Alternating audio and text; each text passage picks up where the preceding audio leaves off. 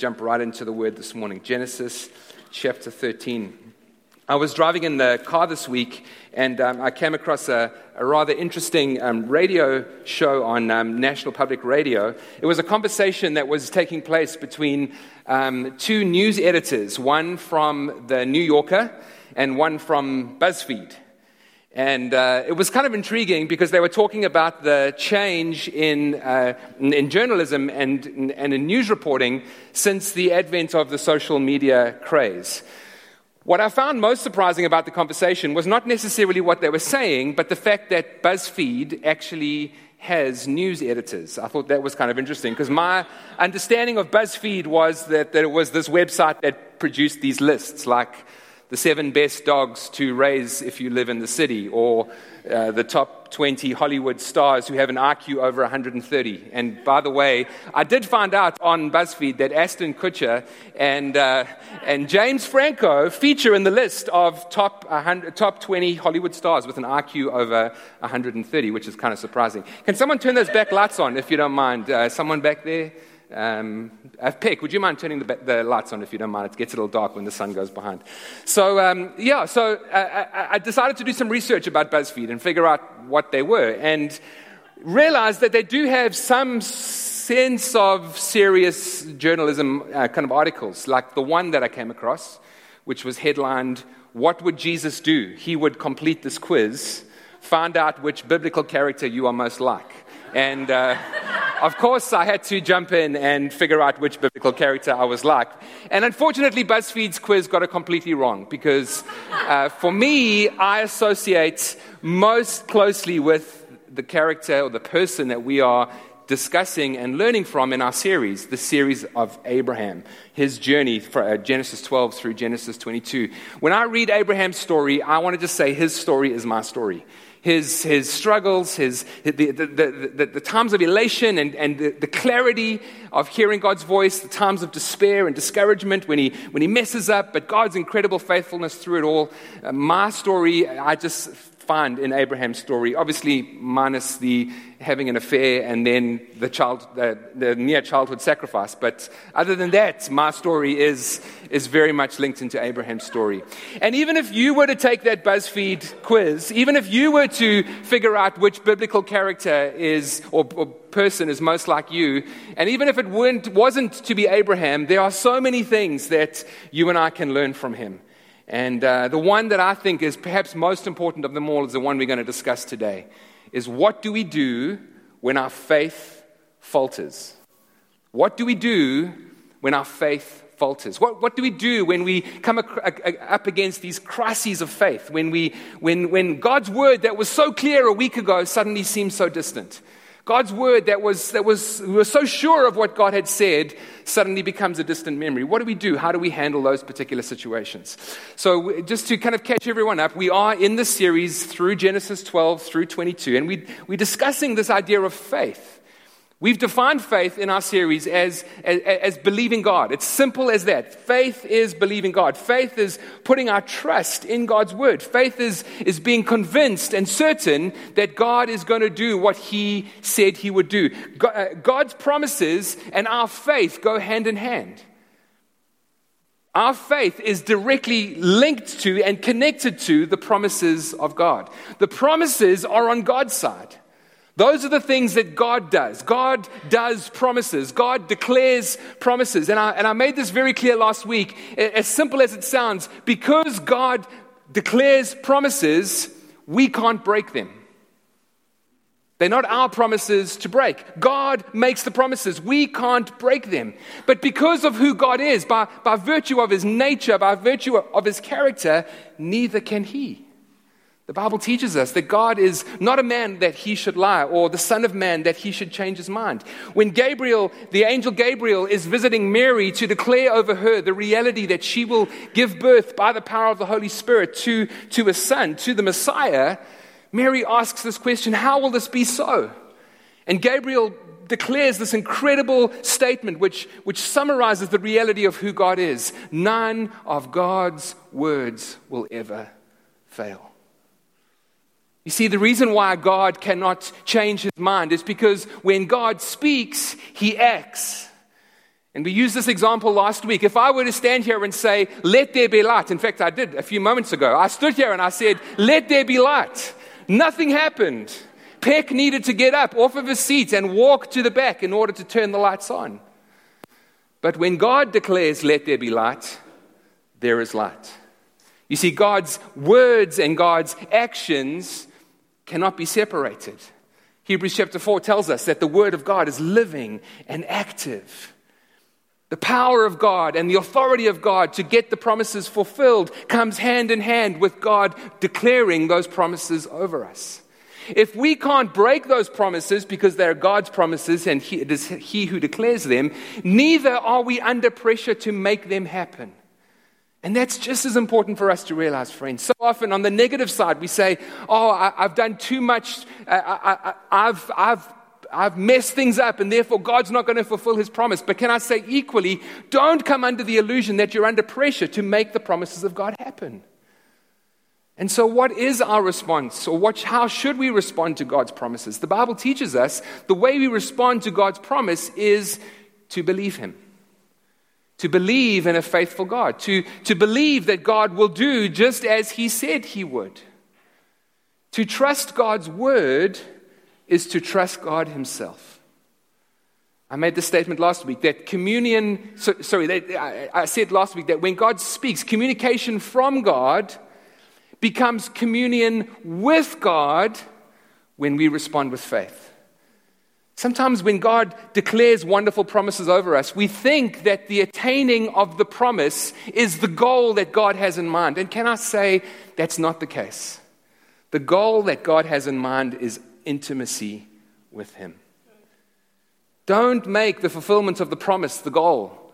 That's just the stepping stone to what God desires more than anything which is intimacy and closeness with us. I love Hebrews chapter 12, which just for me gives a wonderful summary of how we should respond to the promises of God. Things that we learned last week when we were discussing Genesis 12. But Hebrews 12 just does a, the first few verses gives us a wonderful summary of how to respond to faith or by faith to God's promises. It starts off in verse 1. Therefore, Therefore, in the light of all the things that we are learning about faith, therefore, uh, it, it goes on to say, therefore, since we are surrounded by this great cloud of witnesses, can I remind us, friends, that, that the journey of faith is not something that we are meant to do alone.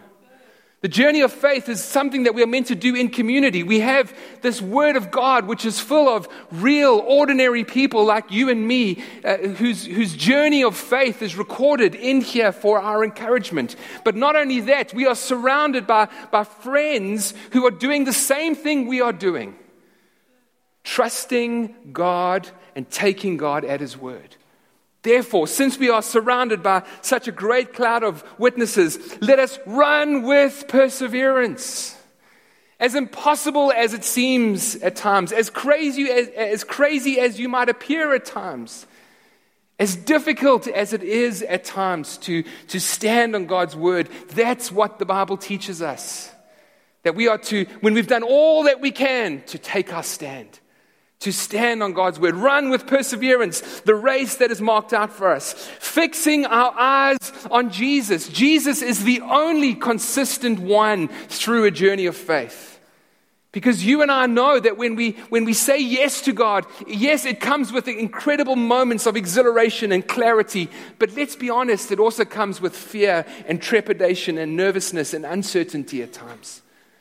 That's why the author of Hebrews says, Fix your eyes on Jesus, the author of our faith, the one who declares the promises of God here, the author of our faith, and the perfecter of our faith, the one who will take us from here to where he wants us to be, to there.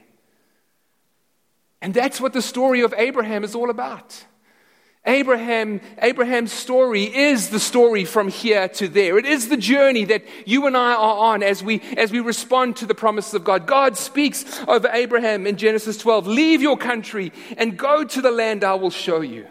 This, this kind of this, this overarching summary statement that, that, that shows that Abraham is to respond to the, to the word of God. Later on, God promises that Abraham will, will, will, will have this great name. He promises him offspring, even though his wife is barren. He promises him a land, even though the Canaanites currently possess the land. But you see, when God speaks, because when God speaks, he also acts, something had come alive in Abraham's heart. He'd, he'd, he'd seen something by faith of, of the promises that God was going to lead him into. And, and if you know Jesus, I, I would almost guarantee you know what that's like. You know those moments when God speaks into your heart. You know those moments that when your heart comes alive with the promises of God and you get a glimpse of where He's taking you to.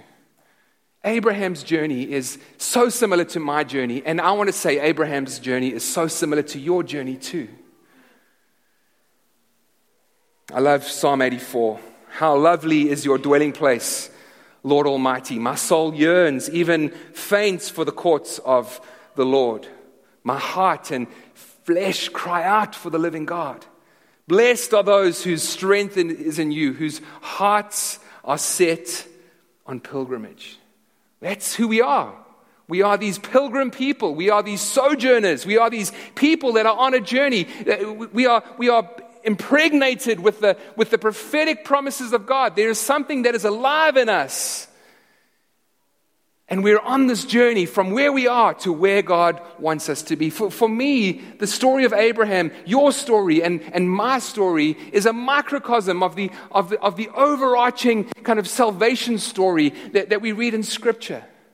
Moments of, of incredible clarity, times of, of uncertainty and doubt, but through it all, the absolute assurance that none of God's words will ever fail.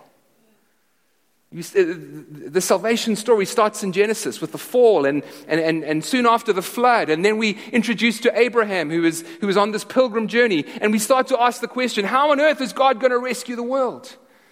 And then in the book of Exodus, he, he, he rescues his people out of Egypt and he, and he takes them into the promised land. But because they're human and, and, and frail just like us, they begin to mess things up. And so God institutes kings starting with King David. And, and, and we, we, when we read that, we ask ourselves the question is this how God's going to rescue the world? Through a king. And it looks so much like it when David rules with, with integrity of heart and with skillful hands. And he, and, he, and he leads Israel into this golden era.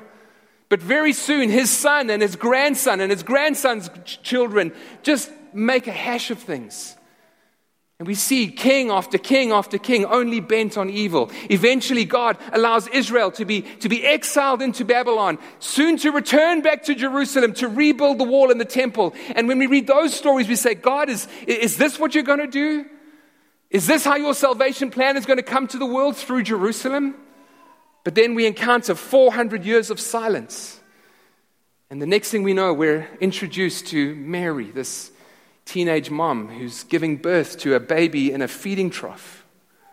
And the shepherds declare that this is to be the Messiah of the world. But soon after that, as soon as Jesus appears on the scene, he seems to disappear because he becomes a carpenter's son, a lowly carpenter's son, living in a poor family, only for 30 years later to be baptized in water and baptized in the Holy Spirit. And he begins to teach and, and, and, and rebuke the religious and heal the sick and raise the dead and allow the, the, the, the blind eyes to be open. And he feeds the hungry and the poor. And many people are, are love Jesus, and all the religious people hate Jesus. This is, is this the Savior of the world?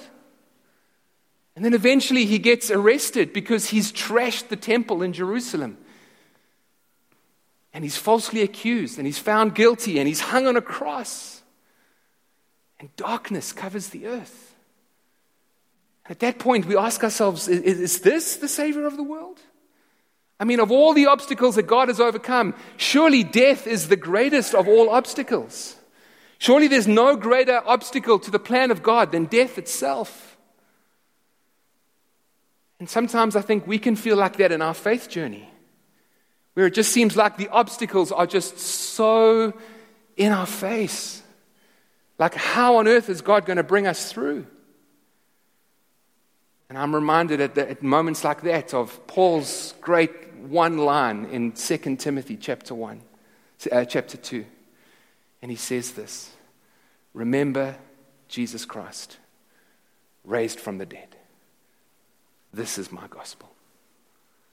And friends, that's the journey of faith. That's the reality of, of this life of faith, where it just seems so impossible, so unlikely for God to be true to his word. The, the, the encouragement is remember Jesus Christ raised from the dead. This is the gospel. God brought Jesus back from the dead conquered death, conquered sin, conquered sickness, conquered Satan once and for all. And for those of us, those of us who put our faith in him, we too are delivered from this world and become citizens of the kingdom of heaven. That's the life of faith, friends. Uncertainty, doubt, fear, trepidation, absolute certainty at the end of it all that God is going to do what he said he would. God's word never fails. But sometimes our faith does sometimes our faith falters. And so we're going to learn this morning from, uh, from Abraham, uh, chapter 13, Genesis chapter 13, verse 1. Let's read together. So Abraham went up from Egypt to the Negev with his wife and everything he had, and Lot went with him. Abram had become very wealthy in livestock and in silver and gold. From the Negev, he went from, the, from place to place until he came to Bethel to the place between Bethel and Ai, where his tent had been earlier. Very important. And, where, and this is important, where he had first built an altar. And there Abram called on the name of the Lord. Now, when you read the story of Abraham, when you read the story of even his son and his grandson, Isaac and Jacob, you'll notice this, this, uh, this, this process or this habit that Abraham and his son and grandson have of building an altar whenever they encounter the presence of God. They encounter God, God speaks, God reveals, God declares things over him, and, and often the response is to build an altar. Now, we need to pause there and just make a few comments about what, the importance of an altar, and you'll see why this is important. An altar altar, firstly, is a place of remembrance. It's a place of remembering. It's a place of reflecting back on the things that God had declared. It's a, it's a time when you and I, at, at, at times in our walk with God, we need to go back to that place and remind ourselves of what God has declared over us. It's not to remind God, but it's to make sure that we are aligning ourselves with the unchangeable nature and unchangeable promises of God. God, you declared. God, you promised. God, you spoke these things into being. And so I'm aligning myself with the, the reality of your, of your truth. An altar at times is also a place of consecration. Consecration simply means to be set apart. If God speaks, if God is declaring things, we need to, in, in response, surrender to the promises of God. God, you spoke. God, you declared. God, you promised. Therefore, I need to surrender myself to the things that you have spoken. A place of remembrance, a place of consecration. Sometimes an altar can represent a place of repentance. Simply because there are moments, and you and I know this, surely you, you and I will know this. There are moments when we receive the promise of God and we lose sight of God's faithfulness, so we think it's our responsibility to try and make things happen. And when we are reminded once again of God's faithfulness, we sometimes need to come before God and say, God, as I surrender myself to your plans and purposes, would you forgive me for being an egghead? Forgive me for being such a fool to think that I can do this myself. I surrender to your promise. Remembrance, consecration, repentance. It's a place where God speaks, it's a place of revelation. One thing you'll notice in our story as we come to verse 14 in a few moments, God declares once again the same promises he had declared in chapter 12. Friends, sometimes we think this, we have this wrong notion that when God speaks once, he'll never speak again about that issue. And I want to say, if, you, if you've heard that, if you believe that, I want to say, in, with all love and due respect, I think it's nonsense. I say that with love.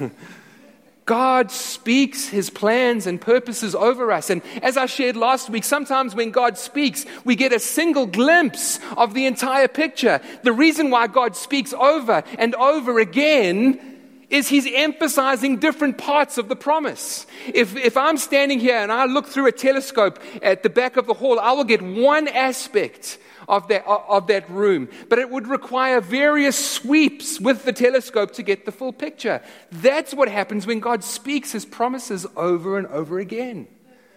He's filling in the picture. He's showing us the same promise from different angles and from different aspects. a place of remembrance, a place of consecration, a place of repentance, a place of, what did I say? Help me, understand, uh, help me remember. Help, uh, a place of revelation, thank you. A place of revelation. Most importantly, though, it's the place that Abraham comes back to after he made a mess of things in Egypt. He comes back to that place of remembering the promise of God. Now, we're not going to look at the earlier chapter, Genesis chapter 12, but essentially, this is the story. God speaks over Abraham Abraham, I am giving you the land, this land called Canaan. It's yours. And earlier he had said, I will promise to bless you and I will curse anyone who comes after you. And so, what, what does Abraham do? The first encounter with opposition is a famine that hits the land. Abraham thinks, oh my goodness, God must have forgotten that there was a famine, or, or God's promise surely can't be true in a famine. So he picks up his things and he heads south to Egypt. And if that isn't enough, verse 13 of chapter 12 is an indication that Abraham has seriously lost the plot. Because he then devises a plan to try and keep himself and his wife safe from the Egyptians. He says this to his wife Sarah, say to Pharaoh that you are my sister, so that I may be treated well, so that I, I may be treated well. What was the promise that came in Genesis 12? God says to Abraham, I will bless you so that you can be a blessing. Suddenly, Abraham has lost sight of the faithfulness of God and it's become all about himself. Say that you are my sister so that I will be treated well for your sake and that my life may be spared because of you? He's lost sight of the faithfulness of God. And friends, that's what happens when our faith fails. When our faith falters, when we go through those faith crises, could I suggest that it is primarily, primarily because we lose sight of the faithfulness of God? Generally speaking, one of two things happen. Either we've, we've messed things up and we think to ourselves, oh my goodness, because I've done this, God will never remain true to his promises. Or, as in Abraham's case, we think, well, because I'm not seeing God fulfill his word, I need to do something about it. I need to make something happen. Now, to his credit, Abraham comes, to, I mean, Abraham comes to his senses and he does the very thing that I want you and I to remember today when our faith falters. Abraham returns back to the altar where God first spoke to him. And so, what I, what I would suggest to you and I today, that when our faith falters, the thing we should do is return back to that place of grace. Return back to the place where God first spoke those promises over you.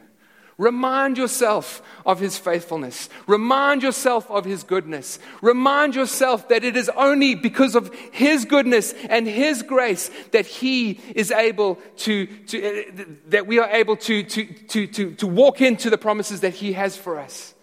Remind yourself that God is the faithful one. If you need to repent, then I would say repent. And, and you've heard me say this don't be afraid of repentance. Sometimes we can be so confused with that, with that idea of repentance. If God has, uh, uh, through Jesus on the cross, forgiven our sins once and for all, why would we need to repent? That is theologically so accurate, but relationally unhelpful. It's like me standing at my wedding and saying to my wife, Well, on this first day of our wedding, I want you to know that I love you. And if anything changes, I'll let you know in the future. No. I tell her every day, I love her. She's forgiven me already for the things that I'm going to do, and I'm going to do a few more things that I shouldn't do in the future because I'm just a knucklehead sometimes. She's already forgiven me for those things. But to maintain relational intimacy, I sometimes go to her and I say, Babe, would you forgive me? That's all repentance is. It's just keeping short accounts with God for the God who already has forgiven us and already spoken his grace and goodness over us. Let's have a look at the, what happens to Abraham as he goes back to this place of grace. Genesis 13, verse 5. Now, Lot, we're going to contrast Abraham's response to Lot's response. Now, Lot, who was moving about with Abram, also had flocks and herds and tents. But the land could not support them while they, were, while they stayed together, for their possessions were so great that they were not able to stay together. And quarreling arose between Abram's herdsmen and the herdsmen of Lot. The Canaanites and the Perizzites were also living in the land at the time. So Abram said to Lot, This is remarkable. So Abram said to Lot, Let's not have any quarreling between you and me, or between your herdsmen and mine, for we are brothers. Is not the whole land before you? Let's part company. If you go to the left, I'll go to the right. And if you go to the right, I'll go to the left. This is, this is a remarkable statement. And it's only understood if we, if, if we grasp the, the, the cultural context of, in which Abraham and Lot lived. This is a fiercely patriarchal society where Abraham, by virtue of his seniority in age, and the fact that he was the head of the tribe had absolutely every right to say, Lot, listen to me, bud. We've got one of two choices. We either sort this out or I get to choose where I go. But you see, uh, Abram had gone back to that place of grace. Abram had gone back to that place where he realized that everything he had was because of God's, because of God's goodness. That every blessing that he had was because God had blessed him. And every freedom that he had was because God had set him free. He wasn't standing there worried and concerned about what Lot would choose, kind of crossing his fingers behind his back, saying, Oh, my goodness, I hope that Lot chooses poorly so that I can walk into, into the better part of the land. He was settled and secure and rested in the goodness of God. Friends, there's no need, if we've got a revelation of God's grace, there's no need for us to be ambitious. There's no need for us to strive after things. There's no need for us to, to, to, to clamor and, and, and be competitive and push others out the way. God leads us into rest. Even in Abram's foolishness, God blesses him. If we had time, you'll, you'll, if, and you read the story, Abram goes to Egypt, sins, and completely disobeys God, but yet in it all, God still pours out his goodness and grace on him. That's how true to God's word he is. God works all things for good for those who love Him and are called according to His purpose. I'm not encouraging you to sin. I'm not encouraging you to go and test that theory out. But I'm saying, in the goodness of God, somehow, even in our disobedience, God eventually gathers it all together and works it out for His good and for our blessing. That's the goodness of God.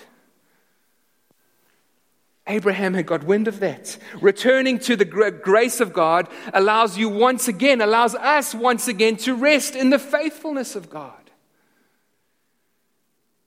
It's not the case with Lot. Let's read verse 10. We nearly finished. Now Lot looked up, and he saw the whole plain of the Jordan was well watered like the garden of the Lord. Most commentators say that phrase, like the garden of the Lord, was actually a, it's actually hyperbole. It's like if I stood out here and said, I'm so hungry I could eat a horse. I, couldn't really eat a horse. I'm just, I'm just desperately hungry. And, and, and most commentators say that's what Abraham, that's what Lot was saying when he, when he looked up and he saw the watered uh, uh, plains and it was like the garden of the Lord, like Eden. Lot looked up and saw the whole plain of the Jordan was well watered, like the garden of the Lord, like the land of Egypt towards Zoar. This was before the Lord destroyed Sodom and Gomorrah. Look at verse 11. So Lot chose for himself.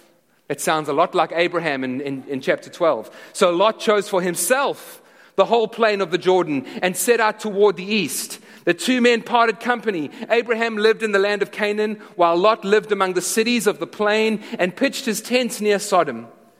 Now the men of Sodom were wicked and were sinning greatly against the Lord. You see, what happened was that Lot wanted the garden of the Lord without wanting the Lord first of all. And I think that's what we need to at times be cautious of. Sometimes the promises of God the incredible promises of God, the incredible promises of the Lord, if we're not careful, can be the Lord to us if we want them more than we want God Himself. Remember what I said earlier God, the fulfillment of God's promises is not the goal, it's intimacy with Jesus that's the goal. Don't allow those even good promises that God has spoken over us to become the Lord in us.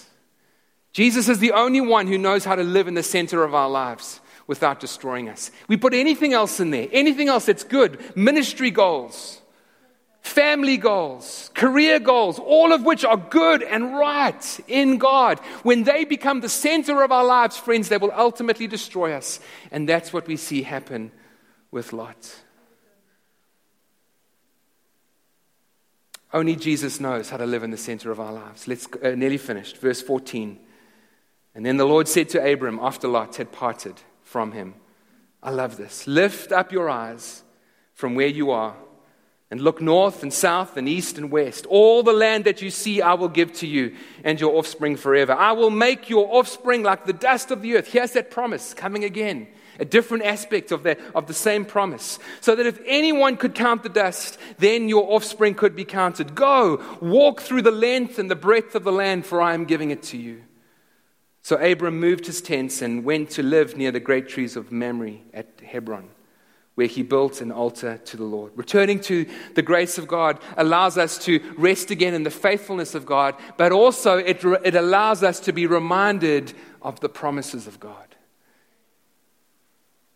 I love this, this kind of contrast of, of Lot and Abraham. Lot chooses for himself a city, God gives Abraham the whole earth. What Lot chooses for himself, he only has for a short moment. What God gives Abraham, he has forever. And it's so vital that we find this, this distinction between stuff, things that we choose for ourselves, as opposed to things that God has freely given us. Genesis 13 starts with Abraham going back to an altar, and it ends with Abraham worshiping God at an altar. And this time, God says to Abraham, He says, he says, Go up to the hill country. So, where, where second altar is being built is actually in the mountainous area. And he says to Abraham, Go up onto the hill country and, and look Look with eyes of faith. Maybe you're here today and, and maybe you can relate to what it means to allow your faith to falter. Maybe you know what it's like for, for, for you to begin to doubt the promises of God. Maybe you've done what Abraham has done and tried to, to, to, to, to make things happen or try to force your will into, into what you believe to be God's plans. Maybe this is a time this morning where you can build that altar in your heart again today. And in that place of returning to God's grace, God says to you today, stand up and look. I'm not just giving you a city, I'm giving you the nations. As far as your eye can see. Friends, if you try to achieve the things that you think God has called you to do, it will be like the city compared to the nations. Look with the eyes of faith this morning at the promises of God. He not only says to Abraham, Look, he says, he says, Walk, walk the land. Begin to take steps of faith. This is when we outwork the things that God has put in us, friends. Faith is not always just sitting around doing nothing. Faith is responding to the things that God has spoken over us. But don't respond unless you've come back to that place of grace. Don't respond unless you've settled the fact that it is God and God alone who allows us by His grace to walk into His promises. Look, walk, worship. Abraham responds with worship, begins to call on the name of the Lord. I love Philippians 4. Rejoice in the Lord, not often, always. Rejoice in the Lord always. Let your gentleness be evident to all. Abraham was able to find gentleness. Let, rejoice in the Lord always. Let your gentleness be evident to all. How? The Lord is near. In everything, through prayer, through petition, through intercession, present your requests to God. And the peace of God, the grace of God, the goodness of God, the kindness of God will guard your hearts and your minds in Christ Jesus. You don't need to strive. You don't need to fight to make it happen. Don't come up with a plan. Don't force your will into God's. Even if you answered that test that the BuzzFeed had, and it said that you weren't like Abraham at all, I want to say we can all learn from Abraham and come back to that place of grace when our faith falters, reminding ourselves that it is only because of Him that we have what we have. Heavenly Father, we thank you so much for the incredible blessing, the incredible truth, the amazing reality that you have given us your Son, Jesus.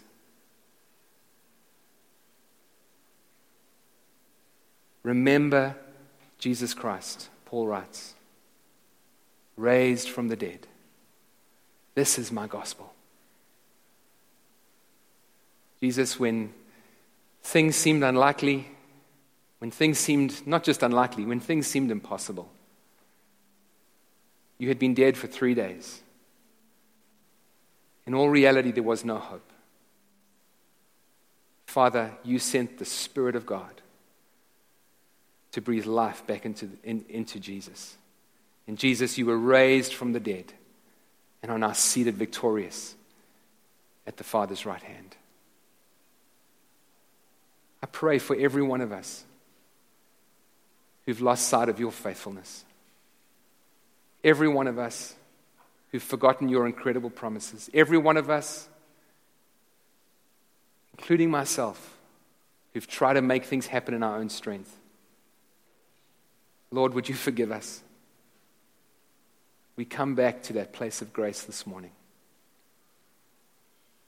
We surrender ourselves. I pray for the peace of God that transcends all understanding, that makes no sense. The peace of God that makes no sense. Lord, may that guard our hearts and our minds this morning. May it guard our emotions and may guard our thinking this morning. In Jesus' name. In Jesus' name. We stand against anxious thoughts. We come against anxious thoughts. We come against emotions that have expressed themselves in, in an unhelpful way because of fear and doubt. And we pray this morning, Father, for your rest, for your peace, and for your grace upon us all this morning. Just as every eye remains closed, as you just allow the Holy Spirit to minister to you in these next 30 seconds, I want to invite anyone who might be here today who's never given their heart to Jesus as Lord and Savior. This might be your first time at church in the city. Maybe you've been visiting a few times. But something that maybe has was said today gripped your heart the reality, the truth, the certainty that Jesus Christ is the only way to the Father. Sent from God as his Son, sent from God to live here on earth as one of us. Never sinned, yet was tempted in every way. Went to the cross unjustly accused, found guilty, nailed to the cross, died, but yet was raised again. And he's now seated at the Father's right hand. Jesus says, I am the way, the truth, and the life. No one comes to me. No one comes to the Father but through me. You might not understand all of that, but maybe something in your heart has come alive today where you said, I want to know Jesus as my Lord and Savior. I would love to pray with you this morning, lead you in a prayer where you can invite Jesus into your heart. If that's you, just as every eye is closed, just can you quickly lift up your hand and look at me? I would love to lead you in that prayer this morning to invite you, to, to help you invite Jesus into your heart today. Would anyone like to respond to that this morning? Jesus, thank you. Thank you for the good news of the gospel. Thank you for your goodness and your grace in our lives. Thank you that you don't discard us when our faith falters, that wonderful truth in, in, uh, in 2 Timothy, Lord God, where you say, even when we are faithless, you remain faithful. We thank you, we love you, and we praise you. In Jesus' name, amen. Amen.